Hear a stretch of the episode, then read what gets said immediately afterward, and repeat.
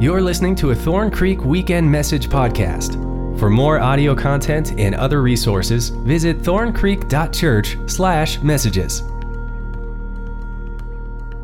God, thank you for your grace and your love. I ask you to just have your way here, Lord. I know you're here, Holy Spirit, already. Thank you for the time of worship. Um, the reason why we're here is because we believe. Our faith is in you, our trust is in you. We believe in a heaven and a hell. We believe, Jesus, that you came from the grave, you rose from the grave, and, and you came from heaven to, to conquer death. And our faith is in you, Jesus, who sits on the right hand side of the Father. Thank you, Jesus. Holy Spirit, have your way here. Work in me and through me. Direct my words and my mind. We don't need to hear a word from me. We want to hear a word from you, God. So possess me, Holy Spirit. And would you give God permission to speak to you? Would you just tell God, God, I need a word from you? Speak to me, God.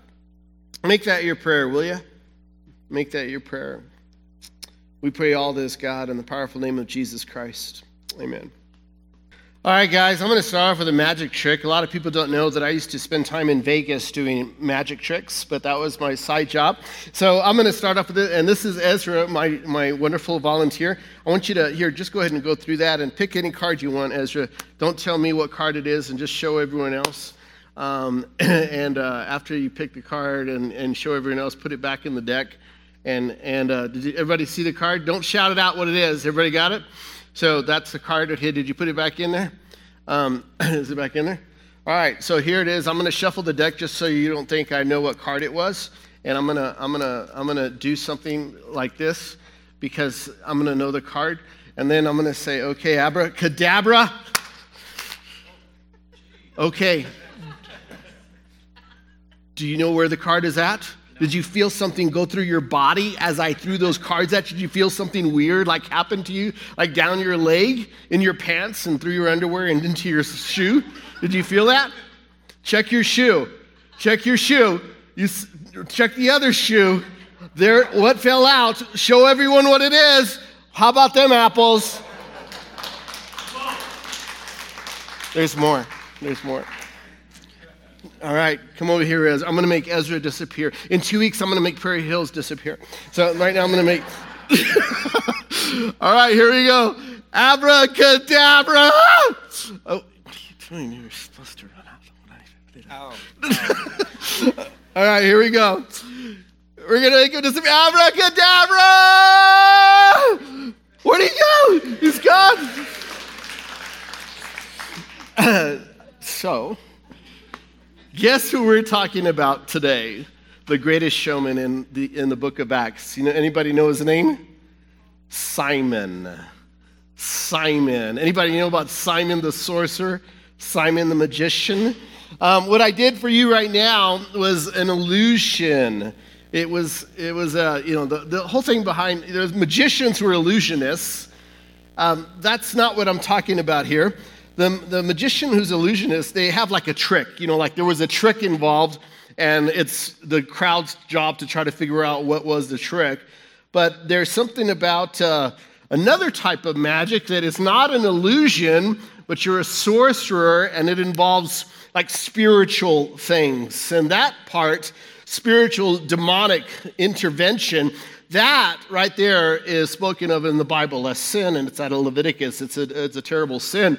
Well, but that's so. So there, I just want to make sure everybody understands. There's two different two different types here. So we're going to start in Acts chapter eight. If you're just joining us, we're walking through the book of Acts. Everybody has their unleashed shirts, which is really cool that you're you're, you're wearing it.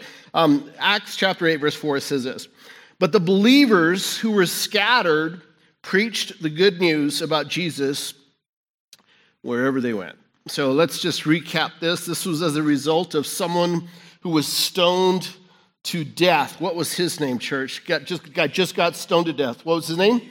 Stephen. That's right. Good job. Stephen got stoned to death. He's the first martyr. And as a result of that, that horrible, horrible death, the Christians were scattered all over Judea and Samaria, and they continued to preach the good news of Jesus Christ. Sometimes God uses problems and persecution to push us into areas that we would not have otherwise gone. And God did that here with the early church. The church scattered because of persecution, and they continued to preach the good news.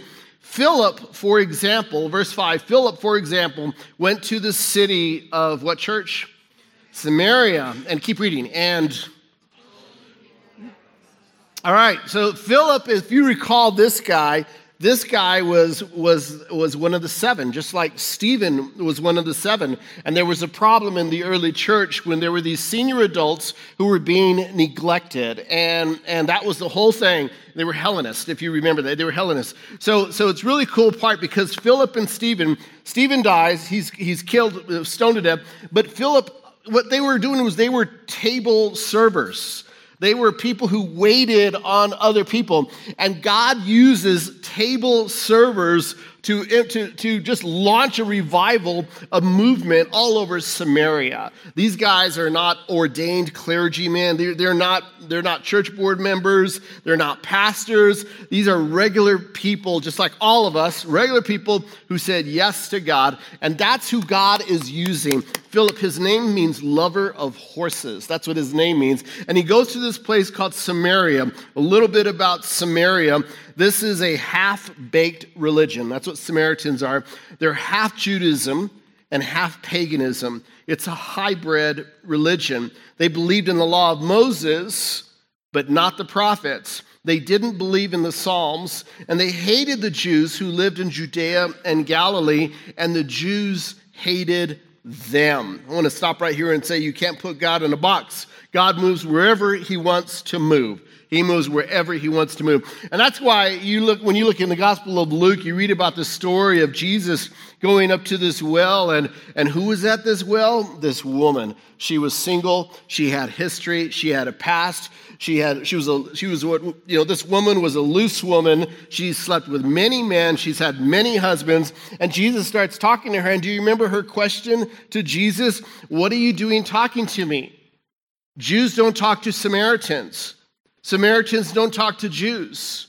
See, every rabbi taught you do not talk to any Samaritans. You don't do that, but you can't put God in a box. And you see, the gospel goes to Samaria. What a picture of God's love. The gospel goes to Samaria. Some of you, you have your own Samaria that you're living with or in, and it's just a blended situation and you think, my, my life is such a mess, there's just no way. God goes to Samaria. Well, you need to think about that one long and hard. Verse 6 says this Crowds listened intently to Philip because they were eager to hear his message and see the miraculous signs he did. Many evil spirits were cast out, screaming as they left their victims. Have you ever seen a, like a legit exorcist, a demon leaving someone? It's graphic. It's intense. You, if you did, you'll never miss church again. I'll just tell you that. You'd be at church every single weekend and you'd be reading your Bible every single day. It's a real thing. And many who had been paralyzed or lame were healed. So you get it? So there's not only the preaching that Jesus Christ is the Savior of the world, but in addition to that, there's, there's demons that are coming out of people, and there's miracles, and people who were once paralyzed are now walking, and, and the lame are healed as well. And there's these works that are happening. And verse 8 says this. Let's read verse 8 out loud, read with some boldness. So, one more time, if you so, there was great joy in the city. Doesn't it make sense? Would you be happy if you were lame and you were healed? Would you be happy if you were paralyzed and you were healed? Would you be full of joy if there was a demon that was possessing you day and night and it was taken out of you? Would you be full of joy? Absolutely. There was great joy in the city. The greatest joy, hear this, the greatest joy you will have is when your soul is set free. The lie of the devil is this you can live with that spirit inside of you every day. It's going to cohabitat with you, it's part of you. That spirit of drunkenness, that spirit of lust, that spirit of whatever it is, it's, it's that spirit of sexual immorality, that spirit of anger, that, that spirit of adultery. It can, the lie of the devil is you can be a Christian and live with that spirit. That's the lie of the devil. Jesus came to set you free. And these people discovered not they didn't even they didn't only go to church. They didn't only hear the gospel, but they were set free. Their soul was set free. Nobody else will set you free like Jesus. Not sex, money, spouse, career, whatever. No one will set you free like Jesus. Nobody. Here comes Simon the sorcerer, verse 9. A man named Simon had been a sorcerer. This word sorcerer literally means magic arts in the Greek language. It's the root word for which we get the word magic. A man named Simon had been a sorcerer there for many years, amazing the people of Samaria and claiming to be someone great. So let's make sure we understand this. Simon was there before Philip showed up. Simon was amazing people before the gospel even showed up. This was his territory. Everyone, verse 10, everyone from the least to the greatest often spoke of him as the great one, the power of God. They listened closely to him because for a long time he had astounded them with his magic. This is so important. So, this is a region that we're talking about. This is Simon's territory, and it reminds me this is exactly what the devil does. The enemy does the same thing. I believe the enemy takes over territories, regions. If you don't believe me, go to certain parts of the world, and you'll see certain regions are caught up in a spirit of lust Certain regions are caught up in a spirit of gambling. Certain regions are caught up in a spirit of homosexuality. Certain regions are caught up in an atheist like spirit. Whatever it is, a spirit of doubt. And the enemy takes over regions. He does the same thing in homes. He does the same thing in homes. There's a reason why you may be struggling with your grandfather's sin or grandmother's sin. You may have grown up in a home where there was drunkenness and now you struggle with drunkenness. Or you may have grown up in a home where there was anger and all of a sudden now you struggle with anger in your home and your kids might be, might, you might be passed on. God have mercy, God forbid. But there's a reason why these things happen like this. And in this region, the devil has these people confused. You know, God's not the author of confusion, but of peace. And the devil has these people confused, and they're looking at Simon and they're calling him God, the great one. They don't, they're spiritually ignorant. Spiritually ignorant. And they look at Simon because we're all built to worship something. And they look at Simon and they lift him up. and what does Simon do? You read this, Simon proclaims all this stuff. The last part of verse 10 said that he was claiming to be someone great. It's kind of like the Muhammad Ali. you know, he was claiming to be someone great. I like what Jim Cymbala said. When people are used by the enemy, they boast about being someone great. When God uses you, you never boast about being great.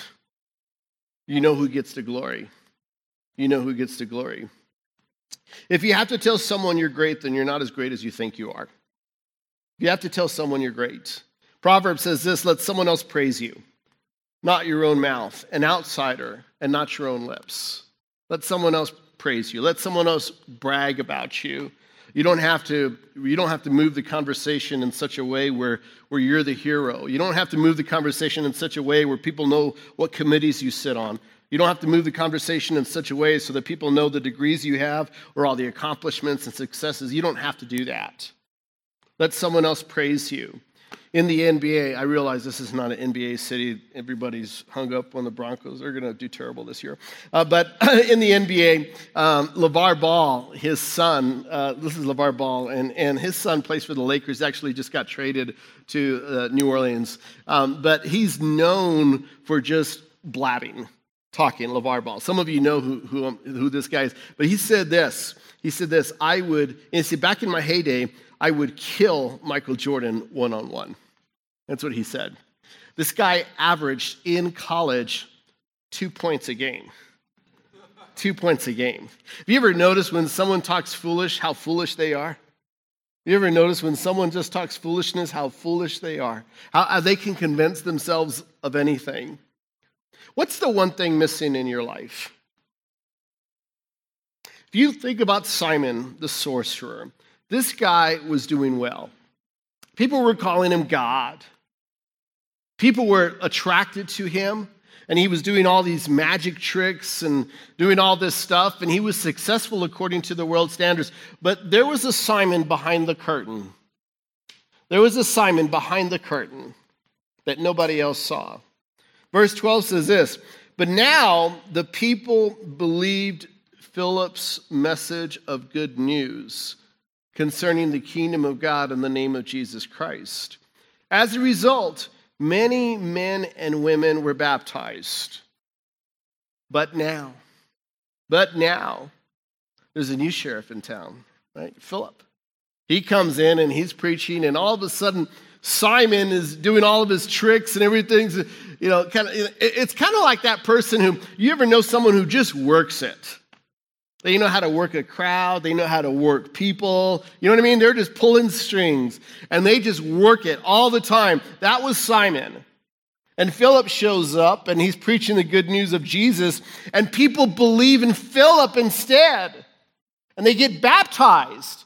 When you get baptized, that's that's a you know that's a public demonstration of your new relationship with Jesus Christ. It's a public demonstration that you were dead in your sins underwater and you come up as a new person alive in Christ Jesus, a new creation. So there were conversions that were happening. People were turning to Jesus and people said, "I want to get baptized. I want, I want everyone to know that I'm a Christian. I want to do that." Verse 13 says this Then Simon himself believed and was baptized. Wow.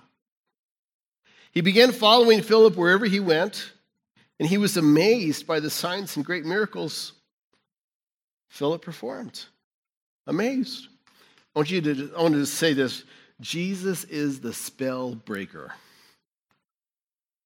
Jesus is the spell breaker.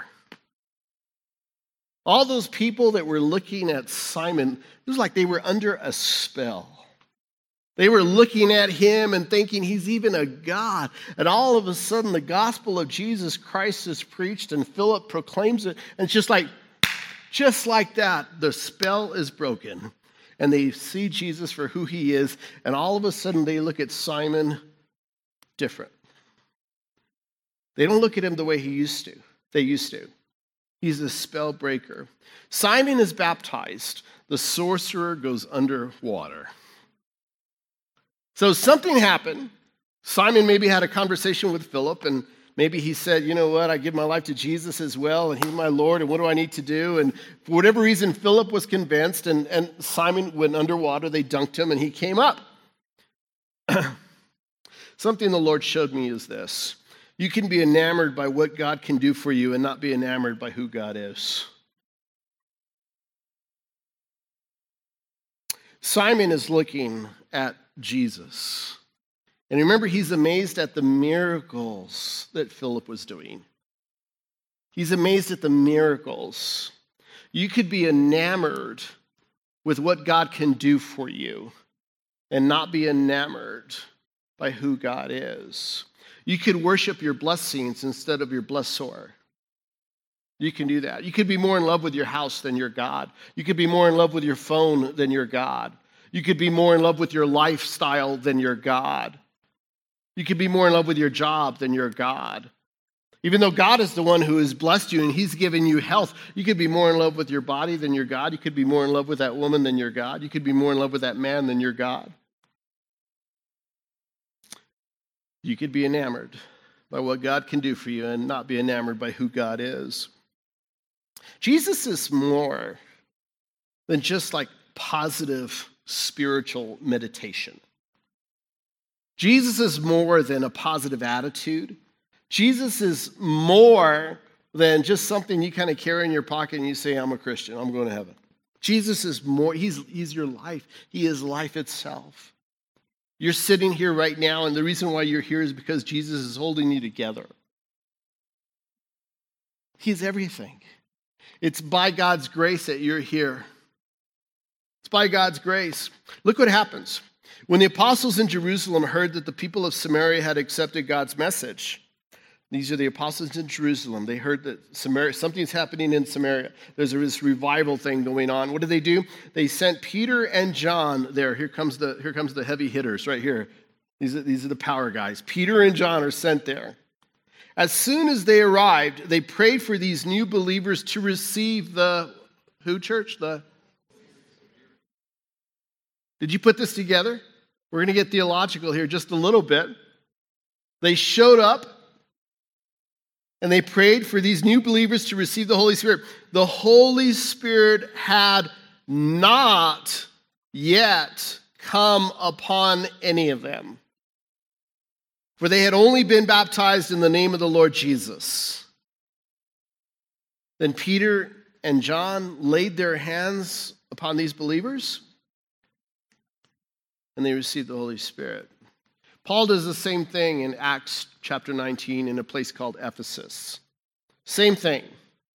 So I want you to, I want you to see what's happening. These are new Christians. They're new Christians and they're there, but Peter and John show up and they realize you're a Christian, but you don't have the Holy Spirit living inside of you. Some of you need to hear this. Some of you are Christians, but you don't have the Holy Spirit living inside of you. It's a discouraging, frustrating, defeating life. You know that life? That's the life when you know Jesus is your Lord and your Savior, and Jesus wants you to live a certain way, and, and, and you try to read the Bible, and you try to do the right things, and you try to make the right decisions, but you fail, and you fail, and you fail, and you fail. And that sin, that thing that has a hold on you, just keeps a hold on you. Other people see it. Other people see it. Whether it's that anger issue or that lust issue or that drinking issue you have or that doubt issue that you have or that promiscuity issue you have or that sexual immorality issue, other people see it. You're going to church, it's like, it's like sitting in a car with nothing under the hood. Simon Peter, Peter shows up with John, and they say, You know what? it's great that you've received Jesus, but you don't know the Holy Spirit. It's possible to be a Christian and not be filled with the Holy Spirit. It's possible. Jim Cymbala said it like this It very well could be that the New Testament concept of Christianity is much fuller than we're used to. People not only got saved, but they were filled with the Holy Spirit. That's the power. That's the juice right there. Because otherwise it's just like a it's just a TED talk. That's all it is. It's just a TED talk. Let's just have let's just talk about kindness and goodness and recycling and being green and you know let's just talk about that. It's just a TED talk. But the Holy Spirit is a game changer. The Holy Spirit, when it fills you, it changes you and your di- desires change. And all of a sudden, you get this new power to live a holy life. The Holy Spirit gives you that power, gives you a new strength that you didn't have. And the Holy Spirit invades every dark place in your heart and your home, and you're changed forever. It's impossible to be filled with the Holy Spirit and not be transformed. It's impossible. If you have an encounter with the Holy Spirit in your life, the very Spirit that raised Christ from the grave, you are a different person. That's what the Holy Spirit does. And if all you have is Jesus without the Holy Spirit, you're missing all the power. Jesus came to save us from our sins, glory to God. But you need the Holy Spirit to live a holy life a righteous life. You need the Holy Spirit to kick every demon in the teeth in the name of Jesus. You need the Holy Spirit for that kind of life. That's the reason. When you get full of the Holy Spirit, this is not work. This is joy. This is joy. It's not work at all. Does this describe you? When I was, uh, I got uh, saved when I was 18 years old. Um, um, I was the first one in my family to come to know Jesus. My sister was the second one. She's visiting from Ohio. She's here right now with, with my niece Lucy. And um, how old were you, Krisha, when you 12 years old? 12 years old, when she came in my room to talk to ask me what is going on, Ruben, you were changing, right? That was what she she she she saw the change in me because Jesus got a hold of me, and she didn't like it, and she just came to know Jesus a week ago, right, Krisha? No, like 12 years old, she came to know Jesus. she just a sweet, sweet family. Pray for them. Her husband is a Navy doctor. He's been on deployment, many, many serious deployments, and overseeing aircraft carriers. And this is a military family serving in our Navy, and they've averaged what in yeah. yeah, I think in what 12 years you've moved every two years in 12 years or something like that. That's how. That's this. This is an example right here. But um, when Jesus gets a hold of a life it changes. Everything changes. Everything changes when you say, Jesus, come to my life, and everything changes when you say, Holy Spirit, fill me. When I got, when I got saved, one of the things I did was, uh, I'm going to talk about this, went to this thing called Nazarene Youth Conference. It was a youth conference. And it's where our students are going to Phoenix. And same thing, NYC. It's happening in Phoenix in two weeks or so. Is that right? I think it's in two weeks. There, we have about, uh, I don't know, 12 kids or something like that, high school students going to Phoenix. But um, I went to Maryland. I stayed at the University of Maryland. I just remember it was super hot in July in Maryland. And I remember that day when I was in the stadium at Maryland University and I was listening to this guy named Tony Campolo preach a message and he preached this message and i realized i was a christian but i hadn't died to myself yet i was a christian but i didn't know the holy spirit living inside of me so i got out of that stadium seat and i walked all the way down that stadium and i walked to the to the ground and i knelt down and i humbled myself and i said god use me any way you want fill me with your holy spirit to take a hold of my life and that moment right there is why i'm standing on this stage right here because I gave God permission and I said, um, just use me anyway. I, I completely surrender to you. Holy Spirit, fill me. Look what happens, verse 18. When Simon saw that the Spirit was given when the apostles laid their hands on people, he offered them, what church? He offered them, because money buys everything, right? To buy this power. What do you think about that? He offers them money to buy that power. He sees these guys, Peter and John, lay hands and he sees the Holy Spirit. Something happens because it's not just laying hands, thank you, walk away, but there's something happens with these people, whether they're speaking in other languages, like in Acts chapter 2, something is happening. And he sees that and he's attracted to that. And his first thought is, how much will it cost? And the reason why he's asking that question is because that's where he came from. That's how he sees things. Because he, where he came from, he was in love with money. That's why the whole show, he's the greatest showman. He's doing all this because he was all about money. And now he sees a better show. And he thinks like a human and he looks at God and he looks at what God can do. He's enamored by what God can do and not who God is. And he asks the question, How much? How much? What will it cost? And then he's verse 19, he says this Let me have this power too, he exclaimed, so that when I lay my hands on people, they will receive the Holy Spirit. We have a little bit of Simon in all of us.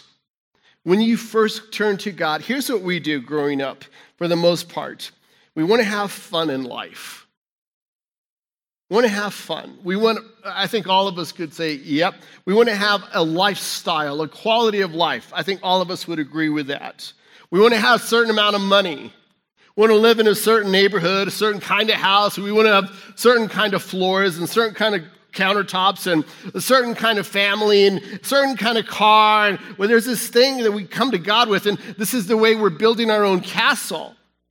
So when we initially come to God, it's kind of like, you know, God, I've been working on this house. I'm trying to position myself in my career. And now that you're in my life, Here's my expectation, God. You're going to carry what I've already been doing. It's just going to be on steroids now, God. And you're going to give me a bigger house. You're going to help me be successful in my career. You're going to give me more money. You're going to give me more health. You're going to give me more freedom of time, a better quality of life. And you're just going to take what I started, God, and you're going to enhance it. Same thing. Simon says, This is what I've been doing. Oh, but with God, I can do more. I can make more money. We approach God the same way. This is my box, God. Now I'm going to give it to you because now you're my God. You're going to make my box bigger and better. Let me tell you what God does He doesn't care about your box, He cares about your heart. And what I've discovered is He will take you places you've never imagined. He will give you joy that you never thought you could have. He will fill you in ways that you never would have thought you could be filled. You're chasing after things, your prayers are too small. Your imagination is too limited. God can do much, much, much, much more. He can give you life to the point where all of a sudden you think, you know what, I thought I needed a woman, but all I need is Jesus. I thought I needed that man, but all I need is Jesus. I thought I needed that career, but I've learned all I need is Jesus. And the richness and the wealth of knowing God surpasses everything you have been chasing. Everything. You just, it's like a grenade, just boom, blows it up. Beautiful. You have no life, but you have an amazing life. And then you learn this thing called contentment. And you're content driving your 1972 Ford Maverick. Just beautiful. There's nothing wrong with money, guys, but it's not the treasure. It's not the treasure. Look what happens. Verse 20 Peter replied, May your money be destroyed with you for thinking God's gift can be bought. You can have no part in this, for your heart is not right with God. Repent of your wickedness and pray to the Lord. Perhaps He will forgive your evil thoughts. For I can see that you are full of bitter jealousy and are held captive by sin. Who says this? Peter. Peter. How would you like it you know, I'm known for being bold and talking and speaking truth, but how would you like it if I just took it to another level and just said stuff like, you know what, you're struggling with this drunkenness, or you have an anger issue, or you're robbing God by not giving your tithes, or you're not giving yourself, you haven't denied. You know what you'd probably say? I'm never going to go to that church again. That's what you'd say.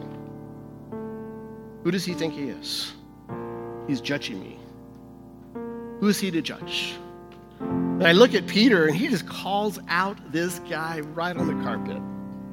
And he says, You know what? You're going to go to hell. You better start praying because you're on your way to hell. And may your heart, and you're, you're so bitter, and you're going, that's the road you're going on. You're going to be destroyed unless you repent. Totally calls him out. And did you see that? He said, You're full of bitter what? Maybe Simon, maybe this was it. Simon was all about money and, and the gig and being the greatest showman. And maybe it was just that simple that he was jealous because Philip had a better show.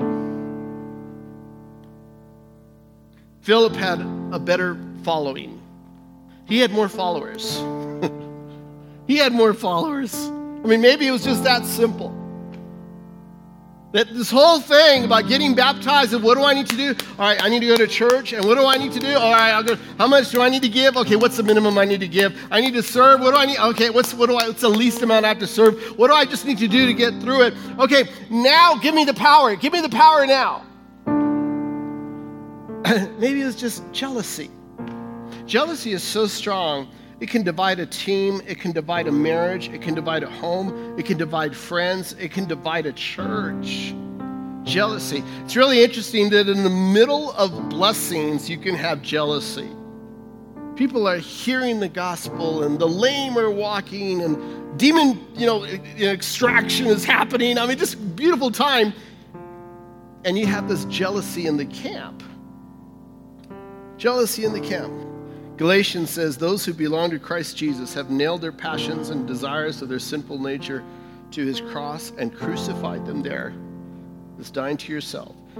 Since we are living by the Spirit, this is someone who's being full, who is filled with the Spirit. Let us follow the Spirit's leading in what church? In in what church? In in what church? In turn to the person next to you and tell them every part. Tell, tell them every part. Turn, tell them every part.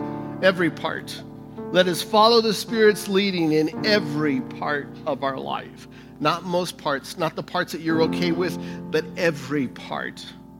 Every part of your life.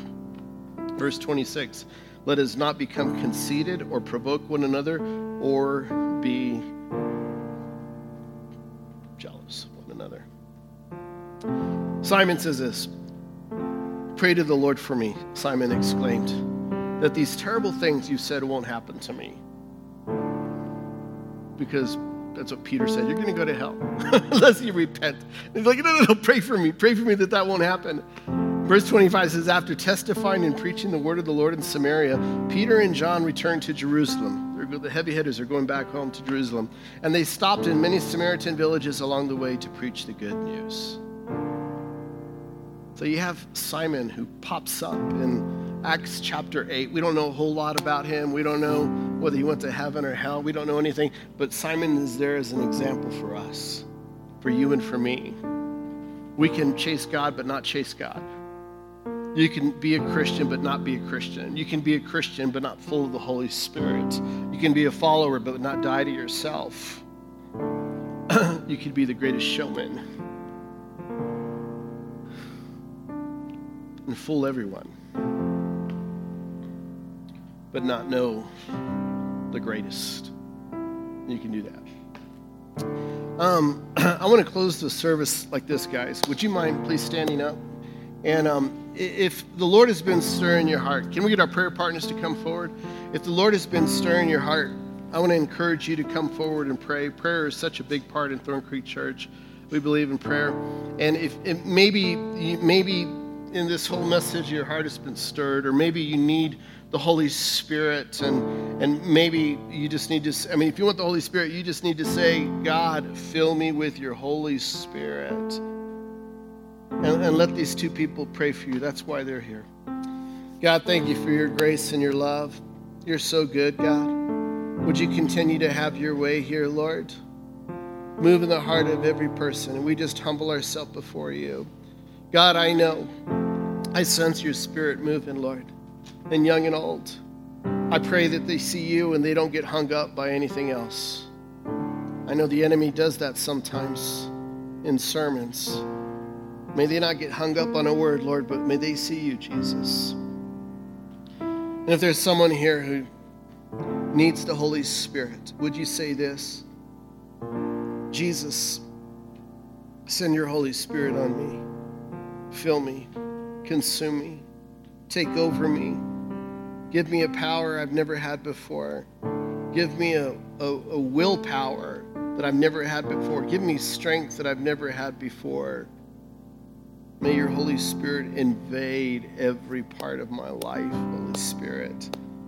I don't want to be a Christian without anything under the hood. I want your incredible Spirit of God living inside of me.